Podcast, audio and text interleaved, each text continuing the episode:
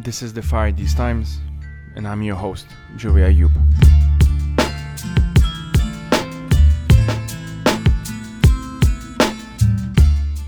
In this third season, we will be exploring internationalist solidarity, prefigurative politics, solarpunk, and how to tackle some of the most pressing challenges of our times.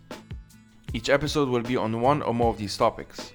But before getting into today's topic, I wanted to quickly tell you that you can support this podcast for as little as 2 or $5 a month on patreon.com slash fire these times. That is patreon.com slash fire these times.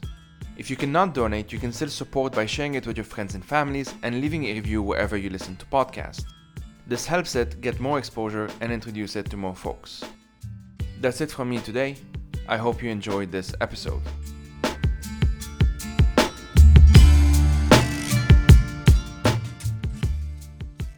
Hello, I am Jessie Gender. So most people would probably know me from my YouTube channel where I do sort of uh, video essay type of things, kind of uh, either talking about LGBTQ issues, trans issues, and politics.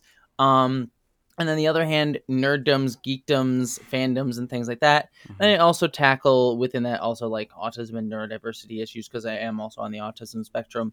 Um, and then my best videos are the ones that combine all of those things together and uh, talk about all of them um, uh, as sort of like a, a, through line and using science fiction as a guide to talk about modern uh, stuff. Um, beyond that, I also, like I said, I work as a trans and you know advocate and LGBTQ advocate and things like that, and work as a journalist as well. So that's that's mostly me. the video on Star Trek and autism is definitely my favorite one, mm-hmm. and so I'll give some some kind of background because so this episode is going to come out in January, and it's going to be the fourth episode, I think, in January. And the three episodes before that one are all going to be on Solarpunk. And so, oh, okay, very cool. Yeah. So th- this is the fourth one. So obviously, there's going to be a theme of futurism and all of that, but it's also mm-hmm. the first one so far. I've been doing this for almost well uh, two and a half years or so. That for some folks might sound niche, like you're talking about Star Trek and autism uh, like that that's mm-hmm. like you know not a lot of folks might be both like trekkies and autistic at the same time and i don't know whether this is a gamble like i don't know whether fewer folks will listen to this just because they they say well i'm not autistic or i'm not a trekkie uh, or maybe this is too niche, or maybe this is, you know, what what have you. But w- we'll see how it goes. Give us, a, if it's okay with you, like some kind of hey, general picture of like your journey through Star Trek. Like how did you, how did that start for you? You know, uh, I'm sure you've you know told that story a bunch of times, but for our listeners, uh, that's probably the first time. Yeah, of course. Um, so it's it's uh I always taught say that I got into Star Trek in like the weirdest possible way. Like no one yet has beaten my story, which at least in terms of like entry point. So my way of getting into Star Trek was my dad and my mother were divorced. So on weekends my dad would drive me to his place. We'd have like an hour or so. Um and he would always play some audiobooks or something like that. And so one day he put on a Star Trek audiobook uh, for the movie Star Trek Nemesis. So it was the audiobook for the movie. Uh, and if you're a Trekkie, you know that that's a weird place to have started at because number one, it's the last of the Next Generation mm-hmm. movies, so it's like the last of the, all of them, and also it's considered to be one of the worst uh, Star Trek movies uh, in general. Um, so I got into Star Trek by the the audiobook of the last um, Star Trek The Next Generation movie, which is also one of the worst, in my personal least favorite Star Trek movie. But I loved that audiobook to death. Uh, and like stole it from my dad. It was technically a library one, I think, but I just like took it and just used it for, for, forever.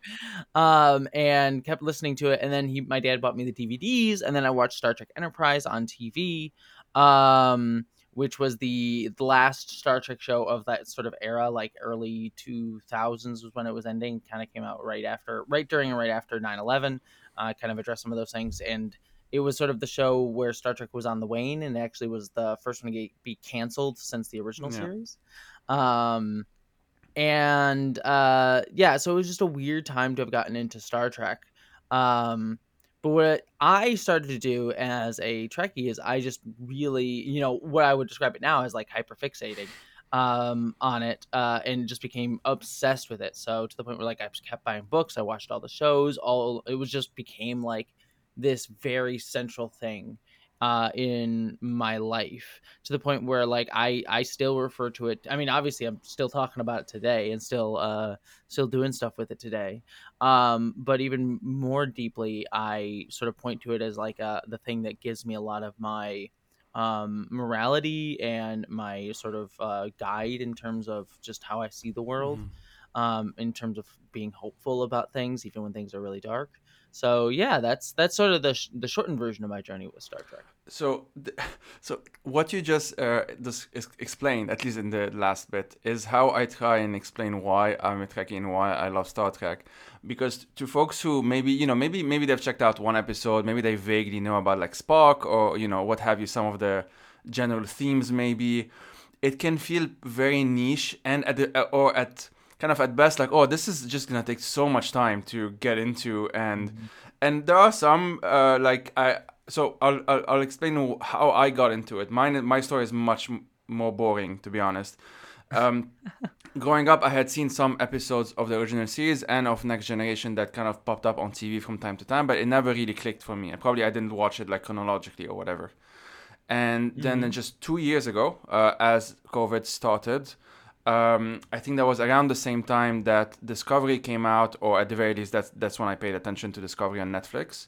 And so I started, uh, I really properly, quote unquote, started Star Trek through Discovery, which I later found out is actually with a lot of folks don't like it. Oh, it's not original or, or whatever. I I I like it, but well, that's a whole topic for a different. Yeah, yeah, yeah. No, I, I'm so I'm familiar with it. I've since become familiar with that, like that the entire thing around it. But but so yeah, then I after that I went to the next generation because I was told, and now that I'm watching the original series, I understand that it can be more like it needs a bit more patience. Let's put it that way.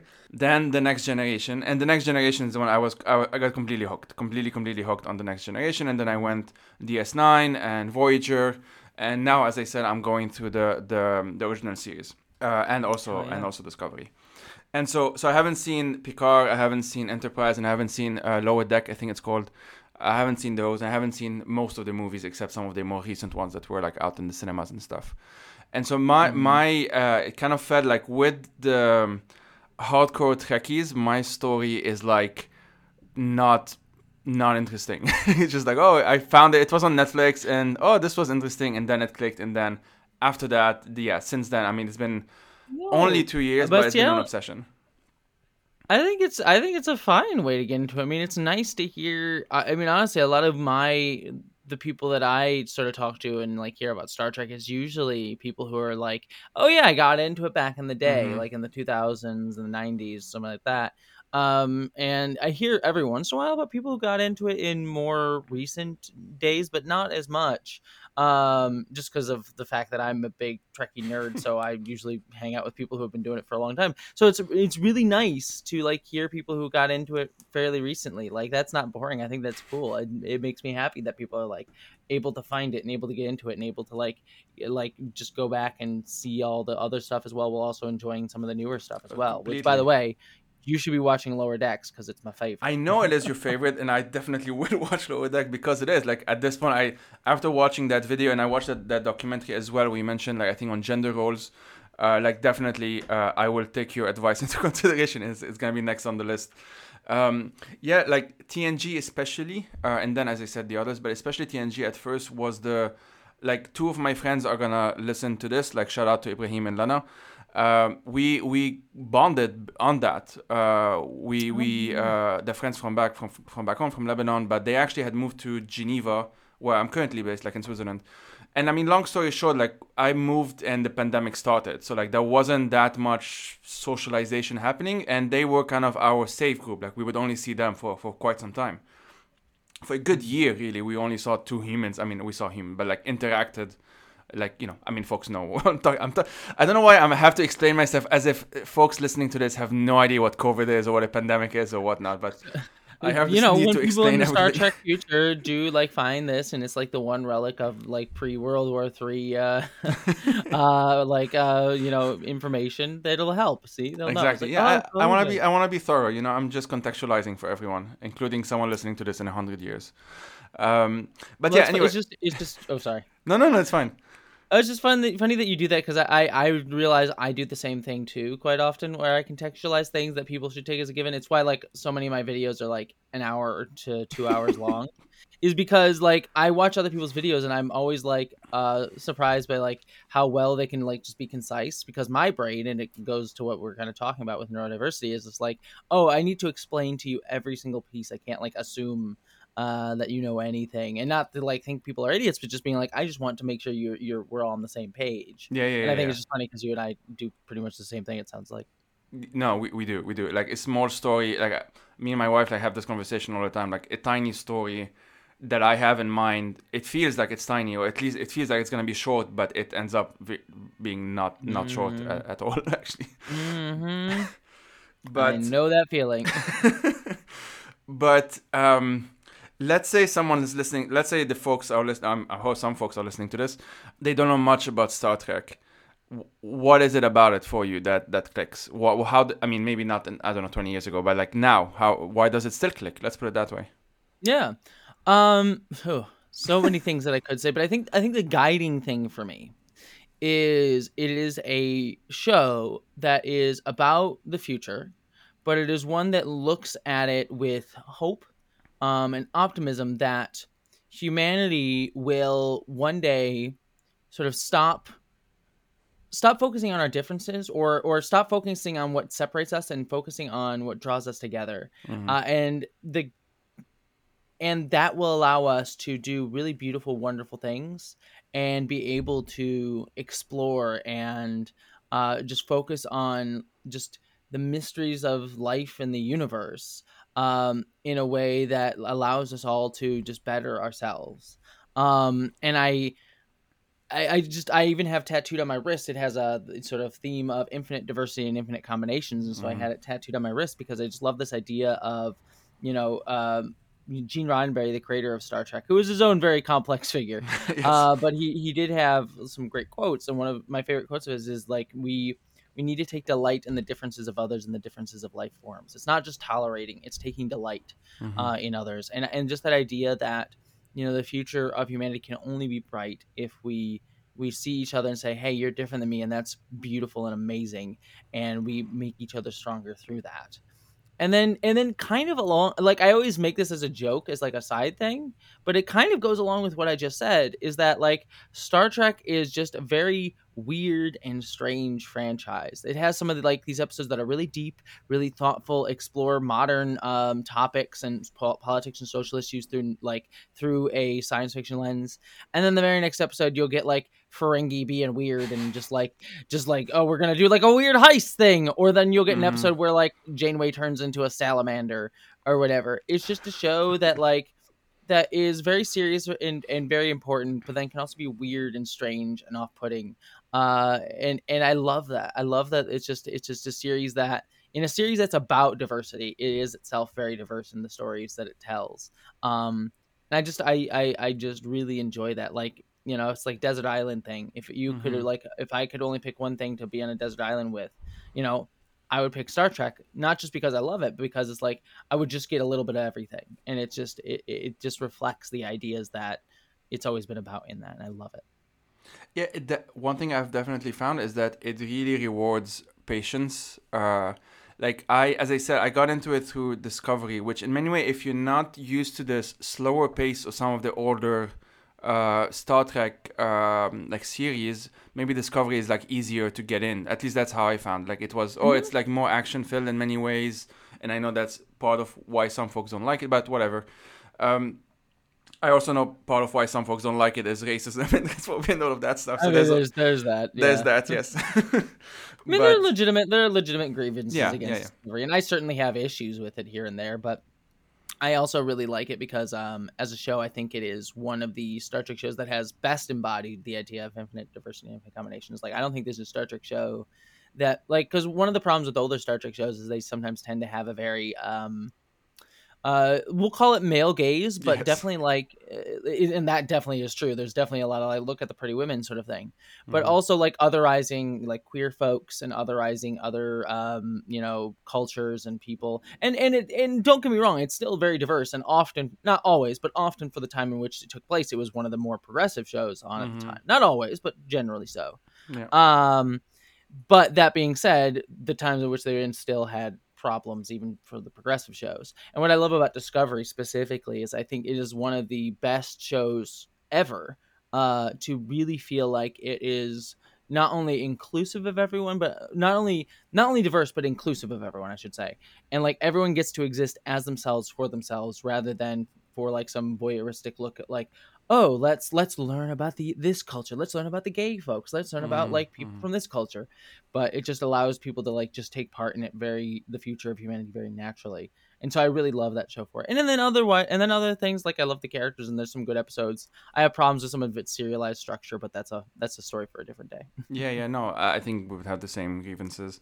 I was listening to this episode of a podcast called Busy Being Black, and uh, it was with uh, Chanda Prescod-Weinstein, who wrote Mhm. this book called The Disordered Cosmos, and they're all the bo- both of them, like the host and the guest, were like are, are uh, like Trekkies, and they were talking about Star Trek Discovery and how there's one episode. I'll try and minimize spoilers for folks listening, but there's one episode where the captain, who is a black woman, and her name is Michael, um, meets this alien race, and this alien race, um, they sort of like there's no difference in skin color. You know, they kind of look uh, quote unquote the same, at least as far as color, color like skin tone goes and whatnot.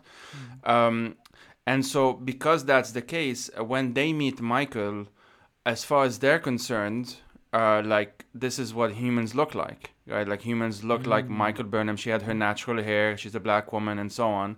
And they would have no reason, given their reality, uh, to think otherwise. Like this is just how what humans look like. And obviously, I, I didn't think of it that way. I was listening to the episode just a few days ago.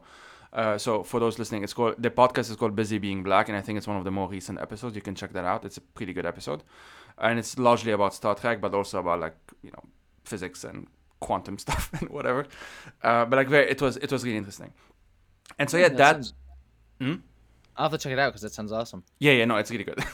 uh, but like that that kind of made me pause, and it reminded me for like the thousandth time in the past two and a half years why why I enjoy Star Trek. And so this brings me to sort of the um, not really the main thing, but one of the main things I want to talk about, which is obviously the like autistic like representation of autism and neurodiversity. Uh, I even listed them in, in case I forget, but there are so many characters in Star Trek, and obviously your YouTube video uh, talks about that, and folks can just I think if they just write well, if you write Jessie Gender Star Trek autism, you'll find it on yeah YouTube. yeah, it should be there. Uh, but like, so there is Spock in the original series. There's Data and Barclay in TN- in the Next Generation. There's Tilly in Discovery. There's Barclay, uh, I just mentioned that in, T- uh, TNG, and Seven of Nine, Seven of Nine in Voyager, uh, and Odo in DS9, and I think there's one in Enterprise, but I haven't seen Enterprise. Um, T'Pol would probably be the most immediate right. Uh, person who comes to mind. Yeah, from, from that. show. So, given that I know that the actor, I'm very bad with names, but I know that the actor for Data um, mentions like there's a video on YouTube where like he was interviewed, he was asked like, that did you know that uh, lots of autistic folks and neurodivergent folks have b- built this bond with Data? And he, he said like yeah he had heard about this. I mean he didn't know it while filming, but he heard about this later on, and that obviously that moved him and whatnot. But not just Data itself, but why do you think there's been that uh, like as far as I know, maybe you know more than I do, but as far as I know, um, the writers weren't necessarily thinking like that way when they were when they were kind of creating data or whatnot or the other characters. Why is there that bond? Because I watched that video and I thought, okay, I'm clearly I'm not the only one, but clearly other folks also feel that way. Like I've just been looking on Tumblr and Reddit and just it's a thing. Why is it a thing? Well, I mean, for for two reasons, I think primarily. Uh, the first is that like Star Trek has always been about the the other in Mhm. some way. I mean, not not always specifically, but like it's a show about, like I said, it's about diversity, and there are always characters on each show that feel very othered in some way, shape, or form, like Spock or something like that. Yeah, Deep Space yeah. Nine is literally a show where everyone's considered an Yeah. um, in some way, shape, or form. And as a result, I think like that element of things really does uh drop like a lot of people who feel othered by society to the show because they can resonate with those themes of feeling outside. But then also like I think there are these characters on on the show that like um that the writers just sort of in both positive and negative ways uh like drew upon sort of neurodiversity as as coding for like how people think that sometimes seems strange but we can be very accepting of right. um data for example he is a uh, an android who sort of has very uh, like just clear ways of, of looking at the world and just very clear like lines of thought and is sort of discovering things in a way that like neurodiverse people really I think relate to because he doesn't sort of like have um, necessarily a grasp of uh, all the context of like social interactions but likes to understand them and break them down in a way that is very like oh this then this then this then this then this um, that i think just neurodiverse people really really resonate with and then you also have uh, people like odo who is a character in deep space nine who comes from without too much of a spoiler he comes from a shape-shifting species and so he doesn't understand solids quote unquote mm-hmm. and so his sort of like autism uh, is all about like not understanding social situations and how it can isolate you and things like that. And so Odo is also this character who like has to come into a situation and be like, "Huh, I'm gonna try and understand this uh, from from like my own background." And it's, it's I, I we come from completely different like ways of viewing the world, and so now, but I have to fit into a society where I'm I'm the one that feels that feels weird in. Um, and so like having to sort of break it down and understand it in that way. And i think that that happens a lot with like aliens and androids that you have in star trek where you're sort of like talking about cultures that are very distinct and different from each other having to interact with each other. Mm-hmm. um and it's not to say that that's every character that's like that but a lot of them are.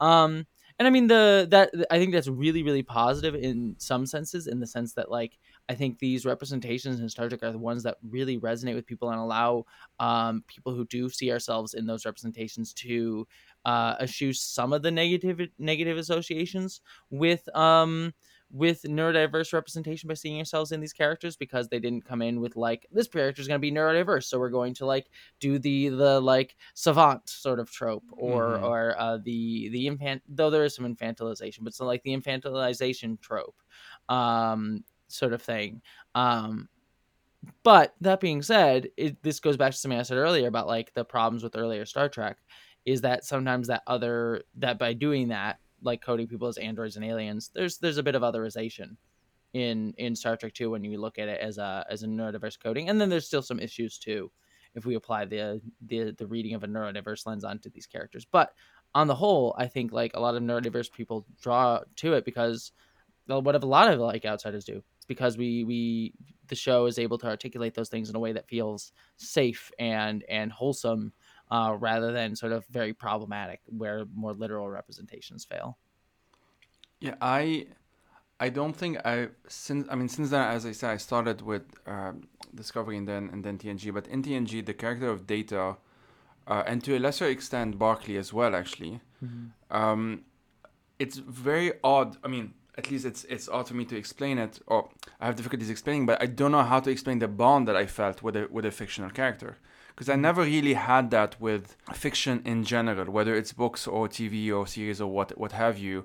They're like obviously growing up, like they had there were there were characters in Lord of the Rings that was like the big thing for me growing up that I I as like oh this is a, you know cool male figure or whatever you know I I had that kind of stuff growing up like Aragorn or, or what have you Gandalf that sort of thing but it wasn't like oh I identify myself in that character. There wasn't like that kind that that that sort of link. And with Data, I felt that I really did. Uh, obviously, as you know, he's an android, so there's this quote unquote more extreme you might you might put it, um, or, or one might might put it. But the the attempt at understanding something that he doesn't really understand, and also the patience that the folks around him like see that he is genuinely trying to understand and that there is actually a way of both one like understanding one another like that sort of struggle and tension and i think it's it's i'm sure like there are some issues with it but i i found it like pretty well done and with mm-hmm. barclay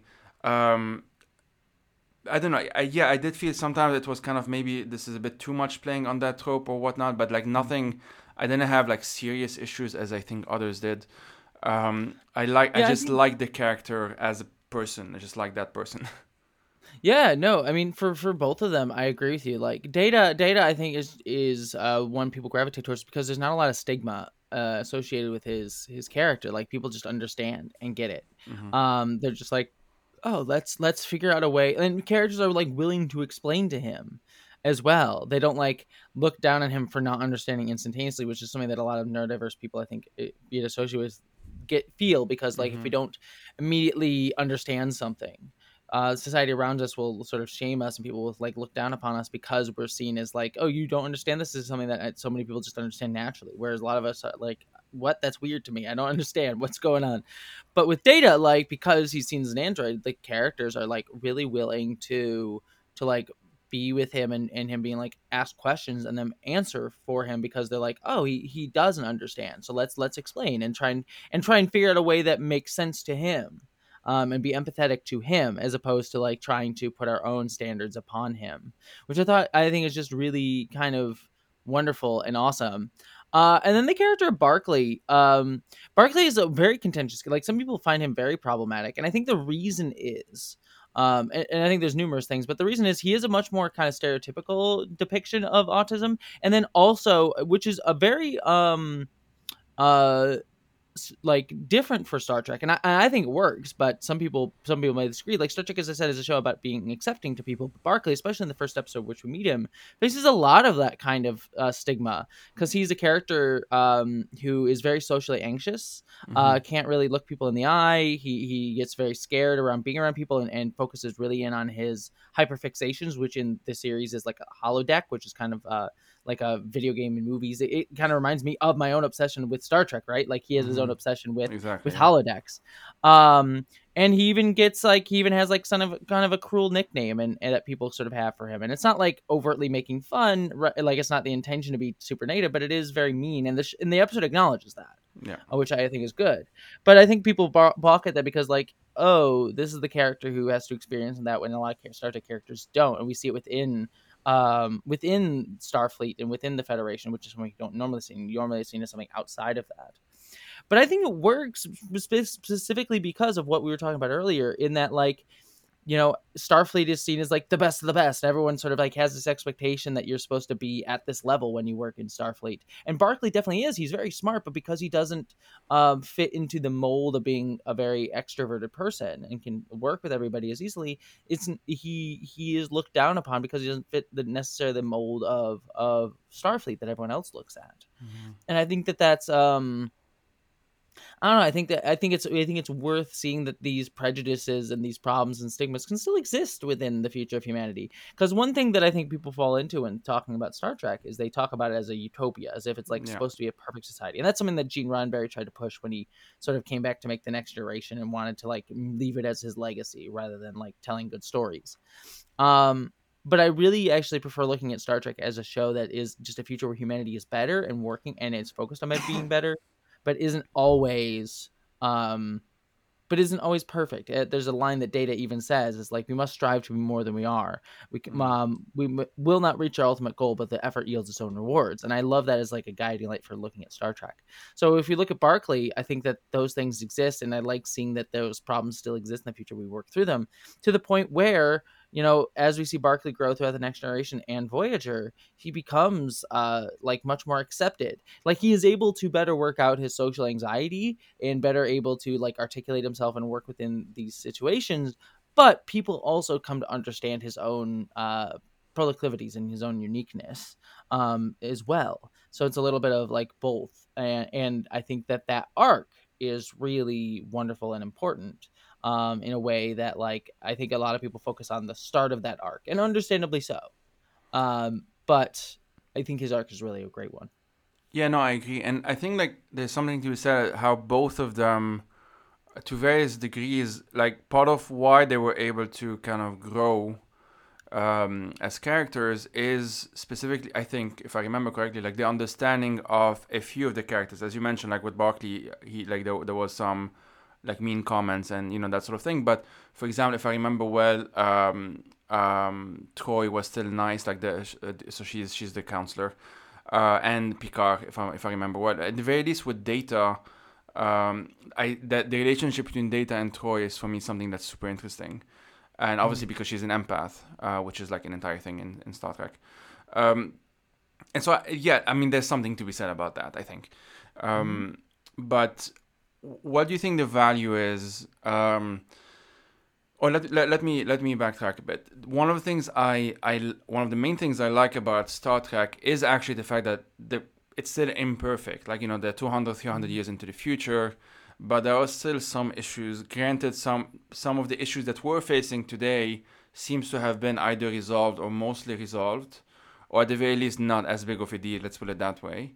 But there are other issues, and what I like about, especially when I watch them like chronologically, as as in when they've been produced, not chronologically in the timeline, but when they've been produced, is that, and you have obviously I'm referring to the the documentary that you you put out on on gender gender roles and gender stereotypes. So what I like about that. Uh, with the same example as like with the Jetsons, which is a bit random, but I, I because I mentioned this in a previous episode, like the Jetsons came out in 1962 and it was supposed to be like 100 years into the future 2062 like Joe Jetsons was 40 in 2062 which means that he was born in our current year in 2022 and it was so it's interesting for me to think about it that way like and they were imagining what 40 years from today would look like 60 years ago and they imagined like you know futuristic robots uh, whatever but Living obviously clouds. Yeah, yeah, in the clouds and so. But like capitalism is still around, people still show up, and of course, gender roles are super like 19 as, as they pictured them back then, basically. Mm-hmm. And I, so I see, I and I see that differences in between. There's already pretty significant difference between like um, like the original series and the next generation, and then obviously with Voyager, complete difference as well. Or at the very least, like it feels like it's shifting, and also like it's almost like the writers are consciously thinking about I don't know, learning from the previous ones or what have you. Mm-hmm, so, mm-hmm. can you talk a bit about that, like uh, whether it's specifically on gender roles, but like on this notion that well, it could be about the future, but it's it's produced at a certain period of time, which for us now is the past, and that in and of itself means that the future isn't the same, you know, and which obviously opens up the possibility for us today in the present to imagine different futures because there's nothing written in stone. Yeah, it's one of those cool things about Star Trek that I that I really like it as a franchise. Um, is because it, it is often a a product of its time, but a product of its time that's trying to be better, but still rooted in it. If you go back to the original series, you see like women wearing short skirts, um, and there being like a romance of the week, and it being very male driven with Kirk, Spock, and McCoy, and mm-hmm. also white people driven as well. Um, and so you like like it's a show that like it has diversity in it um because you do have a black woman on the bridge you do have a asian man on the bridge you do have a um uh, uh a russian at the time during the cold war. But they are sort of background players rather than being really included in the story. So it's very tokenistic in a, in a lot of ways like hey we have these characters here. And that's that was important especially at the time. Like that was seeing a black woman on the bridge who wasn't stigmatized in any way was amazing mm-hmm. and very important. Um and i don't want to undersell that but they were very just like background players. Um, and that kind of uh, leads us into like things like Next Generation and Deep Space Nine and Voyager, where the people started to get more of a center seat, no pun intended, um, to to like be more included in these stories. But then you'd encounter like other things too of their time, like LGBTQ issues, um, or autism as well, like things that weren't really as understood. And so you'd see like the show try to do those things, like Next Generation had a, and Deep Space Nine uh, as well had like queer episodes, but they were very otherizing. They weren't really handled very well. They they fell into a lot of traps of like the your gays tropes in different ways. Mm-hmm. Um, so uh and but also at the same time like still being very progressive like even the the queer episode of next generation uh because it sort of coded an alien metaphor accidentally comes around to being like a good prescient trans metaphor while still having problems um in it which is which is kind of funny because it was clearly not intended. Like they have a conversation about pronouns in the 1980s because it's like oh what alien what pronouns do you use as an alien? Um but uh but uh so it's like problematic in the sense that like they don't see that humans could be that it was like ooh yeah. an alien aliens are weird like that um but it's it's i think it's a really uh it, it just creates this like weird enigma of this thing that like is problematic but is but is trying its best to be progressive at times and uh as a result like it's just an interesting discussion of like how people saw the future and how people were thinking about the future and the discussions that people had about the future at that time and i think that that's really kind of I don't know. It just it's just cool because it just enables us to have these cool conversations about it. Um, and you know, I've always said like Star Trek to me, I I, I not always but generally i would say like for every single star trek show that exists i think at the time there was a better or um like much more like pushing the boundaries science fiction show on at the time. Like you know next generation next generation was probably the lead of its time but like deep space nine had babylon 5 even though i think deep space nine is the best star trek show. Um voyager was sort of up against a bunch of other things as well. Um today we have a bunch of science fiction shows going up against like star trek shows today that i think are really great. Um the original series of things like the twilight zone and outer limits and things like that Yeah. but but the reason that I like Star Trek specifically is, is not just its its ethos that it has, but also just because it is such a great litmus test of what the time was like. And I think that that's I think that that makes it really really cool as just like a piece of media. Um and it's also something that has to like constantly address the past too. Because it is something that's like, oh, we're going to make a show for the 24th century, but we're setting it in the Star Trek universe, then we're going to keep it canon with everything that came before. That you have to like sort of like deal with the fact that like um, you know, in the, the original series, they had a random episode where they mentioned like augmentation is not allowed in the future uh, of humanity. That we sort of believe that like you shouldn't you shouldn't augment people, um, and that was just sort of a one-off story that they did. But then Mhm. you get into Star Trek uh, today, um, and there are still shows that are addressing that and using that as like a way to talk about stigma. Um like and, and sort of deconstructing like, like strange new worlds without spoiling too much there's a character on it that is augmented and faces stigma by starfleet because of that. Uh star trek prodigy is also getting into a storyline with that too. Um so it's it's really interesting because it's it's just like oh how do we how do we sort of bring this forward in a way that like it honors the past but also addresses some of the problematic stuff with it No, for sure. I mean, I know the story of Nichelle Nichols herself. Who, unfortunately, she passed away uh, earlier this year. Um, Well, she it's on YouTube. Folks can look it up. Where she said that Martin Luther King himself, who was like a big Trekkie, apparently told her like not to because she wanted to quit. Like she wanted to to stop being Uhura and do something else. Um, and he like he I mean, according to her story, that he told her to kind of stay on uh, because of like what it represented and whatnot. But like it's it's a fascinating. And one thing too about that story randomly too, uh, because it always um, it's always something that I think people leave out of that story Mm. that I think is important because we sort of want to uh just be like oh it's like she didn't realize how important it was and martin luther king came in and told her how important it was Mhm. um but something that's always left out of that story if you listen to nichelle nichols tell it uh she was very angry Mhm. at hearing that from Martin Luther King. Um, and angry at hearing it from Gene Roddenberry, who said much the same as well. Um, before because the reason she wanted to quit was because she was that background player, Yeah. and because she she didn't get to be you know front and center when she knew that she was good enough to be uh, front and center, and she wanted to quit so she could go do more acting in like stage and theater and stuff. And she tells that story, and she talks about how like after Martin Luther King said that to her, she was very upset and angry at the world uh, because of what the this place that it had put, her in. Yeah. Um, how how felt like limiting that had to- was. Yeah. Yeah. Um, and how she had to feel like the weight of the world upon her shoulders. And she's, you know, she's wonderful and she did it and it meant so much to so many. Um, and she did so many great things like inspiring many NASA astronauts and working with NASA to get many black women into into the program and into Mhm, space. But uh, but I think it's also important to recognize that like the the the responsibility it forces marginalized people into as well that I think sometimes gets uh, forgotten in that story. That's So, completely yeah, f- it's yeah, yeah, that's completely fair. Thanks for adding that. And actually, like, it's Mm. a good um, bridge in some ways because like representation isn't always well done. Uh, to, you know, to put it mildly. Uh, you spoken in your video. I mean, you know, again, the the the gender roles, uh, the sexualization of women, especially in the earlier uh, series.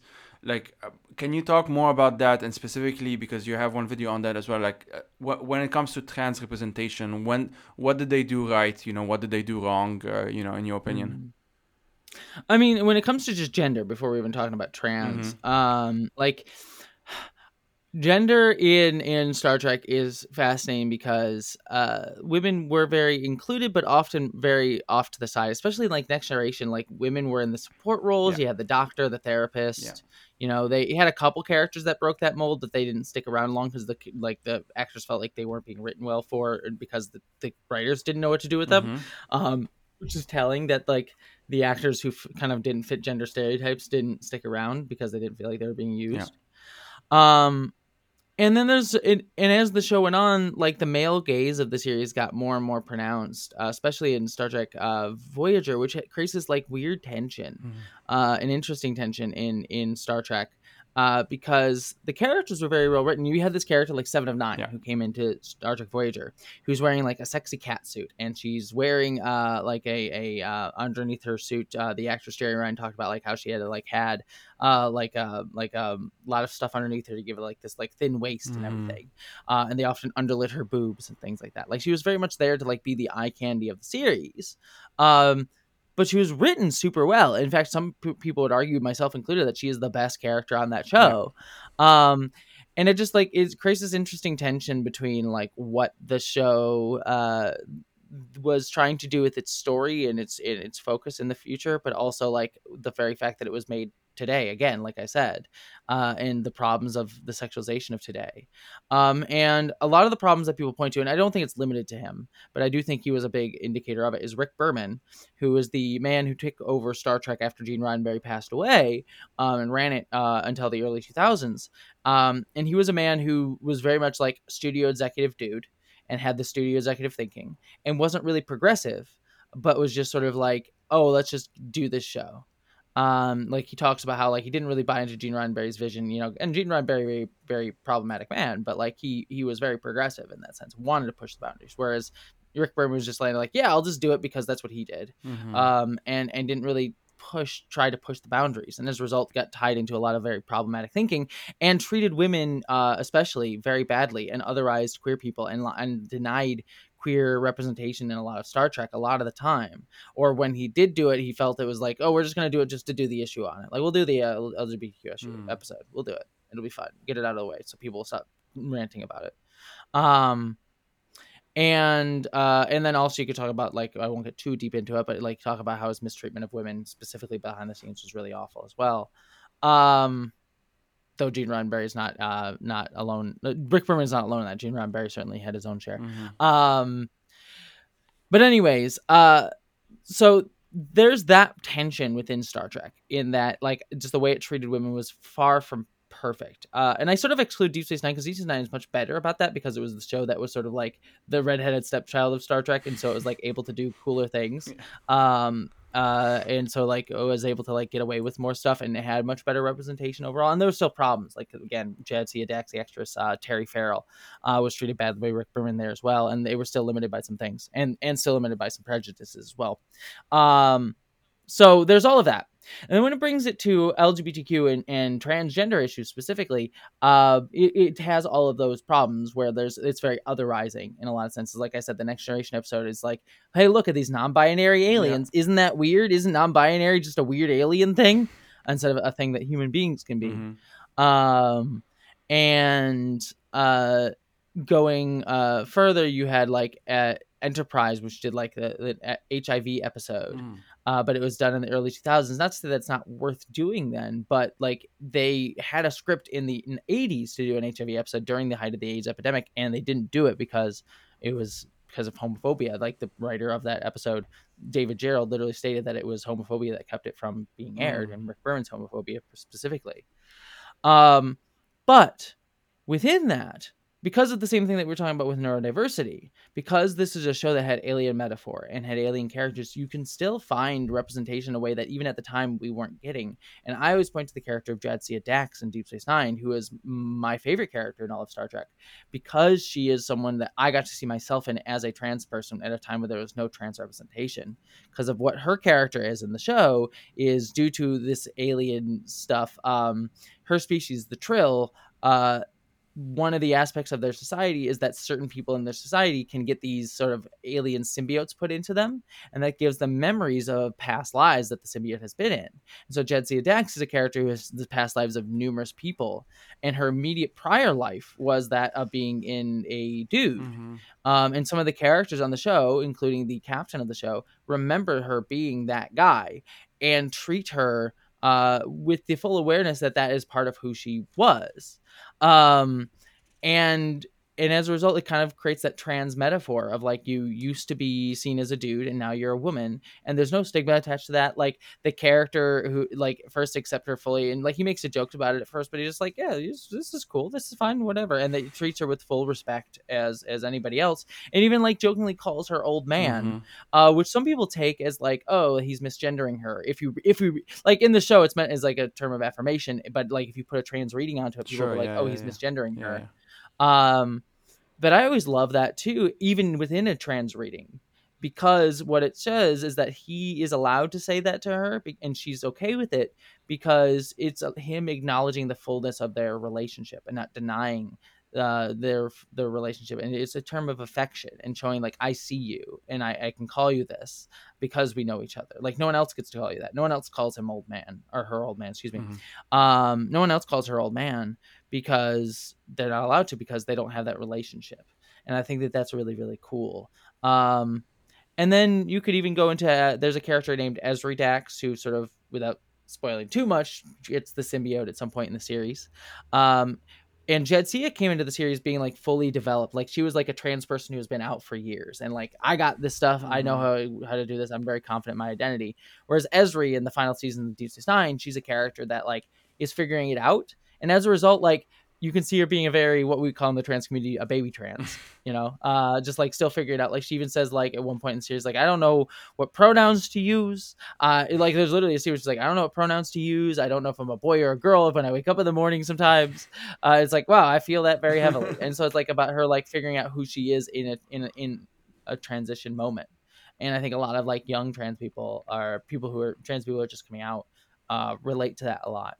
Um so like those characters exist, and I think it does it really, really well in those contexts. And then there's like scenes too where like a Klingon, uh, like who is a friend of hers, like sees her, Jadzia sees her, and she's like, "Oh, Curzon, my old friend," which is her older name, and she says, "Oh, it's Jadzia now." It's like, "Oh, Jadzia, my old friend," mm. and it like it's a perfect way to handle dead names. Um, and and from then on, they never use her dead name. Mm-hmm. Uh, it's great. Um, Flash forward to today, though, what I really love about Star Trek, and again, going to Star Trek Discovery specifically, but like I think all of the Star Trek shows do this really, really well. It's uh, it, it makes me very happy. Um, but Discovery specifically has been very inclusive of uh, literal queer people and trans people. Like that show has six queer characters, including a transgender character and a non-binary character, trans man and a non-binary character, and they are allowed to be literally trans and non-binary. Um, they aren't like coded as such, like they are expressly trans and non-binary. And as I talked about before, like naturally allowed to be themselves. So like a character will mention a trans character will mention like, oh, I transitioned. Like they just mention it casually as like an offhand line. It's not focused on. It's not like this big thing that like other TV shows would be like they transitioned or they have to hide that fact. It's like no, it's just a part of their lives that exists um that they can just refer to because it was part of their experience and i love that it just it feels natural um, and I, I really love Discovery for that. Um, but they also what I love about Discovery too is it understands the the history too that it's representing. Uh, you know, talking about that stuff too. So one of the characters is a Trill. Like they are trans, but they are also a Trill character, and I think that that's and they use some of the Trill metaphor in that show to sort of talk about like just some like certain like feelings that trans people may have in the future about like surgeries and bodies and things like that, but not uh, stigmatizing it in transness. So it allows the show to like recognize the importance of trills to many trans people, the character Jadzia Dax, while still being um, uh, literalizing the uh, representation. And then just to wrap out, like other Star Trek shows, uh, even while Discovery is the most diverse and has that more front and center, like Strange New Worlds had a trans character on it. Um, uh, there's queer characters in every single Star Trek show on right now. Um, so I think that I think it, it like modern social shows have problems, certainly their own problems that are associated with today that I'm sure we'll get more and more able to articulate as time goes on and we look back. But um, but I also think that uh, it does a great job in pulling that forward just for Star Trek.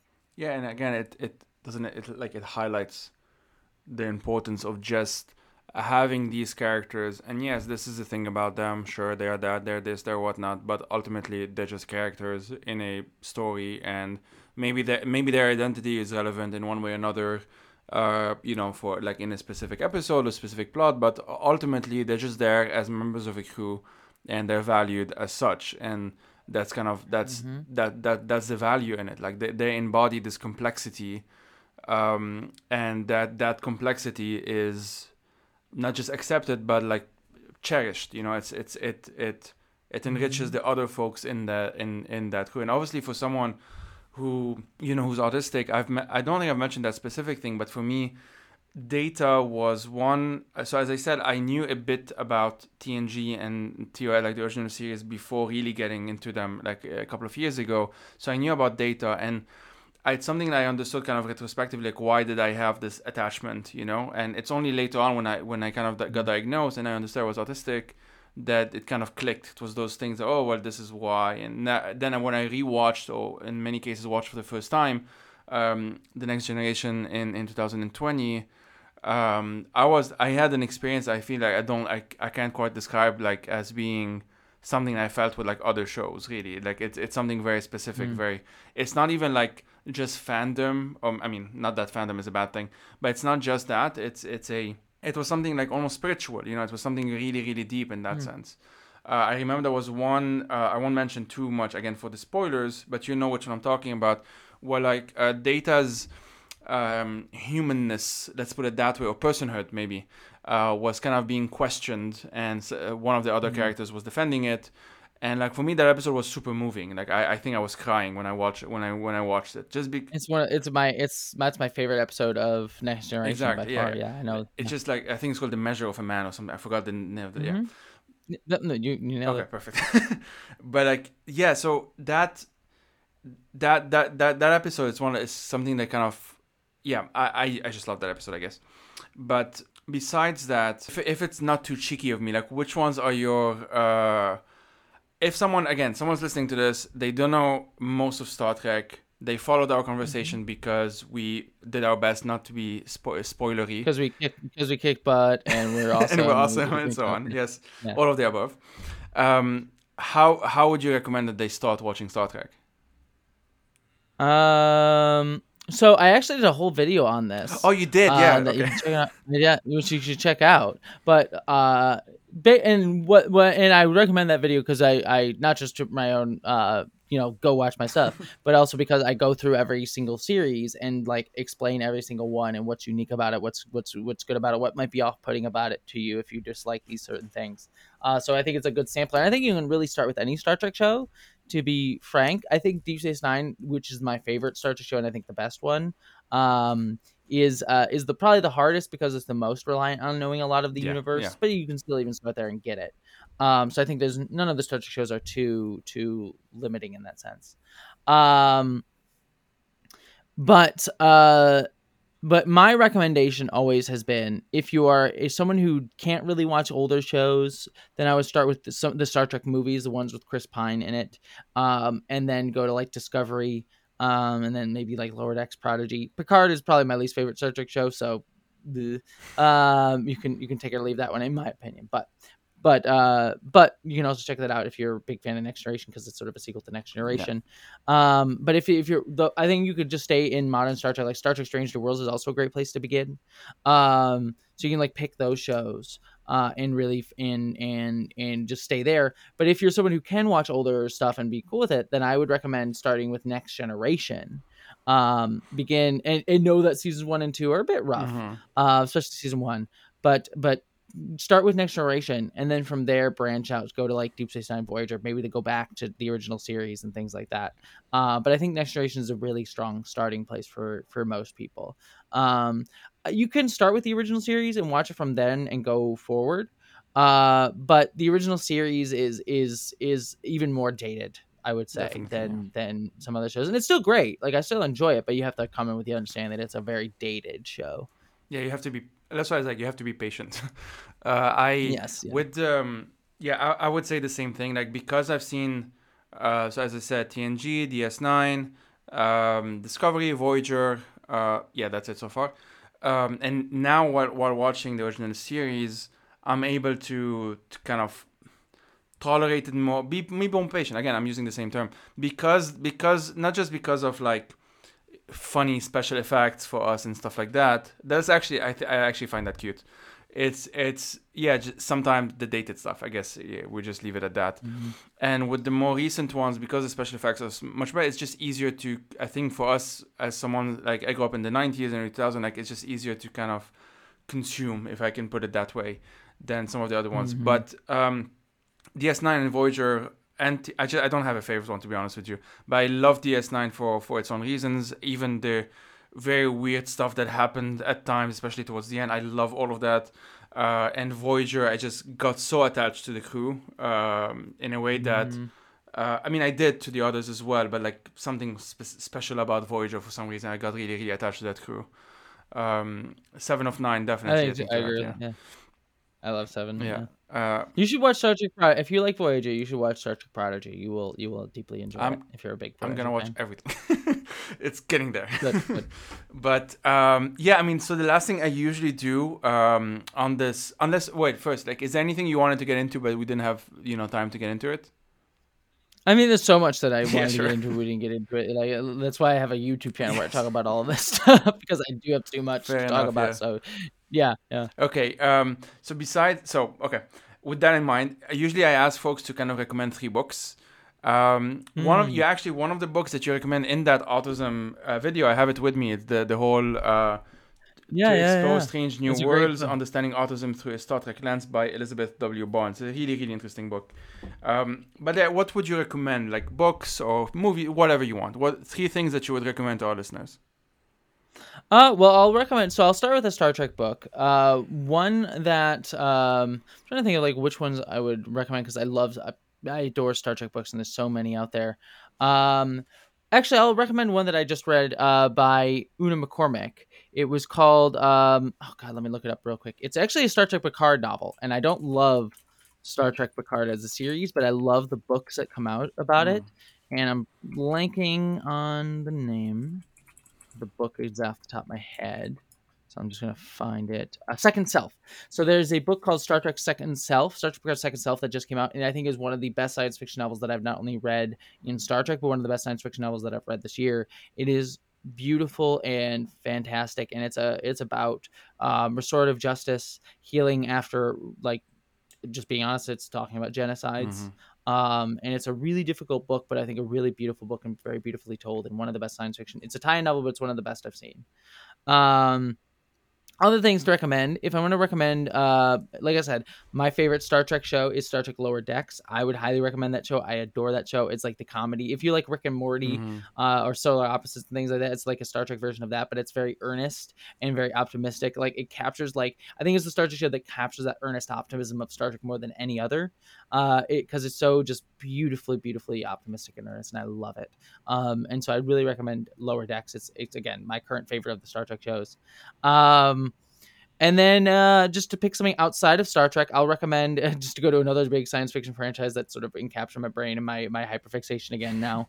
Uh, Star Wars, Star Wars Andor. Mm. Uh, I think it was just a show that just came out, uh, just finished its run a few weeks ago, and it is fantastic. I am shocked uh, as someone who has not liked Disney Star Wars under Disney very much.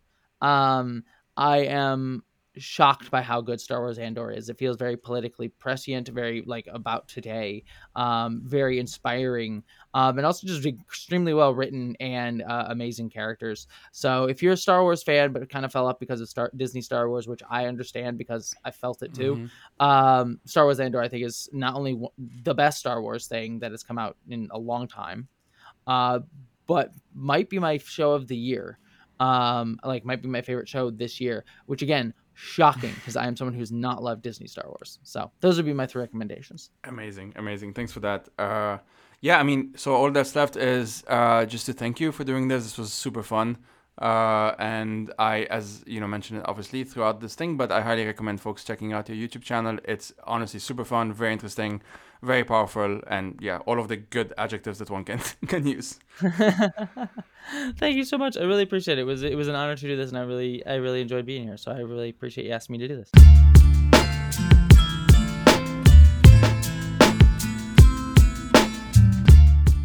The Fire These Times is hosted by myself, Joey Ayoub. I am also its producer, researcher, writer, and sound editor. If you want to help turn this project into a full-time job, please head out to patreon.com slash firethesetimes to support it. These episodes are part of a bigger project which includes resources, a newsletter, and eventually YouTube video essays as well. As always, thank you for listening and take care.